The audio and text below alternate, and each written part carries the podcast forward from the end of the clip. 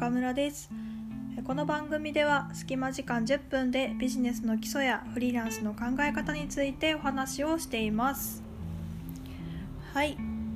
ということで今日は結果を出すなら〇〇することが一番大事というお話をしていきます。はい。でその前にですね、まあ、背景としてなんで文章とか動画じゃなくて音声配信を始めたのかっていうことについて、えお話をしておきます。まあ、結論手軽に聞けるし手軽に配信できるから、まあ、時間の効率化になるかなって思ったっていうのが一番なんですけど、まあ、それを踏まえてうん、まあ、こうやってねビジネスの考え方に触れる時間が増える方が結果が出やすくなるんじゃないかなと思ったからなんですね。で今日のテーマの、まあ、結論にもなるんですけど結果を出すならその分野に触れる時間を増やせっていうことなんです。うん、でこれは私の実体験に基づいてて、えっと、1万時間の法則っていうのを皆さんご存知でしょうか？ある分野でスキルを磨いて成功するには1万時間が必要っていうお話なんですけれどもまあ、1万時間も必要じゃないにしても、まあ、その分野へその時間をね使っていくっていうことはそれだけ早く成果につながっていくよっていうことが言いたいんですね。でたまに量より質じゃないみたいなことを言う人もいるんですけど、まあ、そもそも量がない状態で質を追求しても全く意味がないので、まあ、量の上に質が成り立つっていうのが、ま大前提かなと思っています。で例えばですけどねギターを始めるっていうことにしたとしましょうやったことがないのでまずはそのギターっていうものになれないとうまくならないですよねだからコードがこうどう押さえたらどんな音が出るのかとか弾き方をどういうふうに弾くとその音が出やすいのかとかっていうのをまず慣れていく必要があると思うんですね。でそれで考えた時に、まあ、週1回練習する人と毎日練習する人、まあ、どっちが上手くなりそうかっていう話なんですよ。でまあどっちかって言ったらまあ毎日練習する人の方がね上手くなると思うんですよ。まあ、なんでかっていうとギターに触れる回数が多ければ多いほど、まあ、慣れてくるからですね。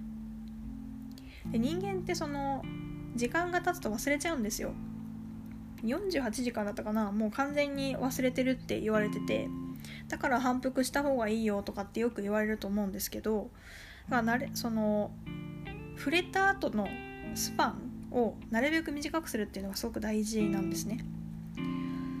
でこれは私の話になるんですけど最近ペンタブって言ってあのデジタルでイラストを描くことをあのハマっててやってるんですよ。で普段はねあのアクリル絵の具とか、えっと、スケッチブックを使って鉛筆で描くことをしてたので、まあ、紙の材質にすごい慣れてるんですよね。なんですけどそのペンタブってあのパソコンの画面があってで私が使ってるの板タブってやつなので板にねその絵を描きながら画面を見ながら描くっていう感じなんですよだからすごい、ね、慣れなくて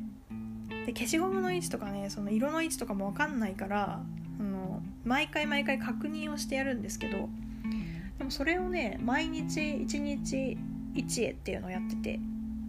で5日目ぐらいからちょっと慣れてきてその場所が分かるようになってきたんですよ。消しゴムの位置とかそのペンの太さの位置とかが分かるようになってきて、まあ、早く書き上げることができるようになってきたんですね。で線のそのちゃんとガタガタしないようにこうまっすぐ描けるようになったりとかしててだからやっぱり毎日こうコツコツ積み重ねるっていうのがすごいね感覚がこう早くつかめるなっていうのを実感したんですよ。まあ、それと一緒でそのビジネスとかもすぐにはこう結果が出ないとかうまくならなくてもその感覚をちょっとずつつかむっていうのがすごく大事なんですね。今までやったことない分野とかならなおさらで費やした時間がその慣れにつながっていくと思うんですね。で、まあ、考え方で言うのもそうで、まあ、例えば会社員と自営業って全然考え方が違うんですよ。だからそういう考え方を変えていくのも費やした時間っていうのが関わってくるかなと思ってます。でまた私の話になるんですけどビジネスを始めたばっかりの頃えっ、ー、と6年前ぐらいかなまだその本当に雇われてるみたいな感じだったのでなんか雇ってもらってるじゃなくてね雇われてるって感じだったんですよ。だから早く辞めたいみたいな。でも全然知識もそのスキルもないみたいな状態でで考え方自体がその何て言うんでしょうね仕事をもらって当たり前とか人からこう指示されるのが当たり前みたいな、まあ、そういう概念で、えー、ビジネスも取り組んでたんですよね。でもその考え方でやっててうまくいくわけないんですよ。そうで、まあ、それにやっとこう当時その初めてやったビジネス半年から1年ぐらいやって初めて気づいてあなんか自分から動かなければいけないんだみたいな、まあ、そのレベルだったんですけどじゃあその考え方を変えていくってなった時に、えっと、昔いろいろこう育てた方とか、まあ、フリーランスで仕事してるっていう友人たちが、まあ、ちらほらいたので、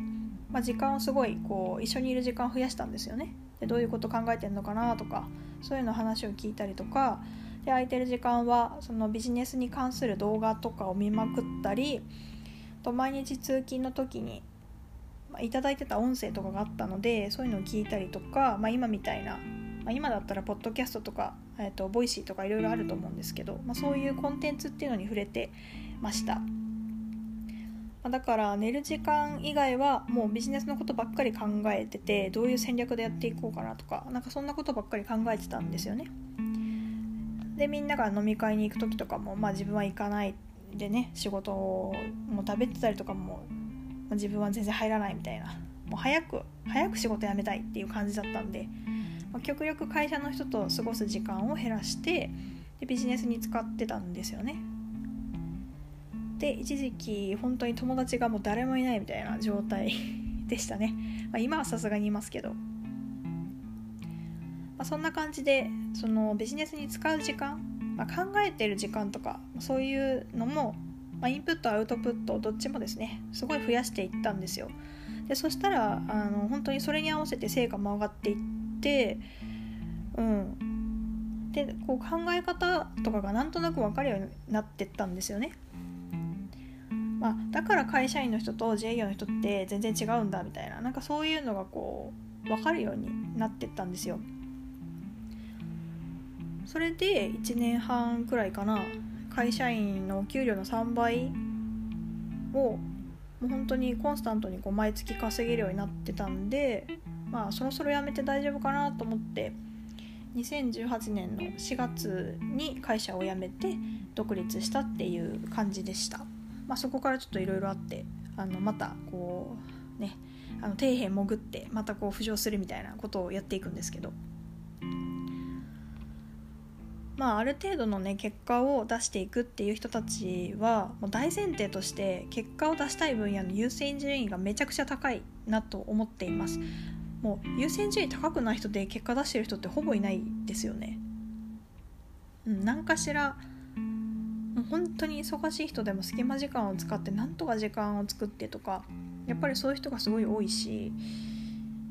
まあ、だらだらする時間、ま、極力減らしてでそっちに時間を費やすみたいなやっぱりそういう人が多かったです。うん、でその管理をするっていうのがすごくうん癖づいてないと難しいんですよ。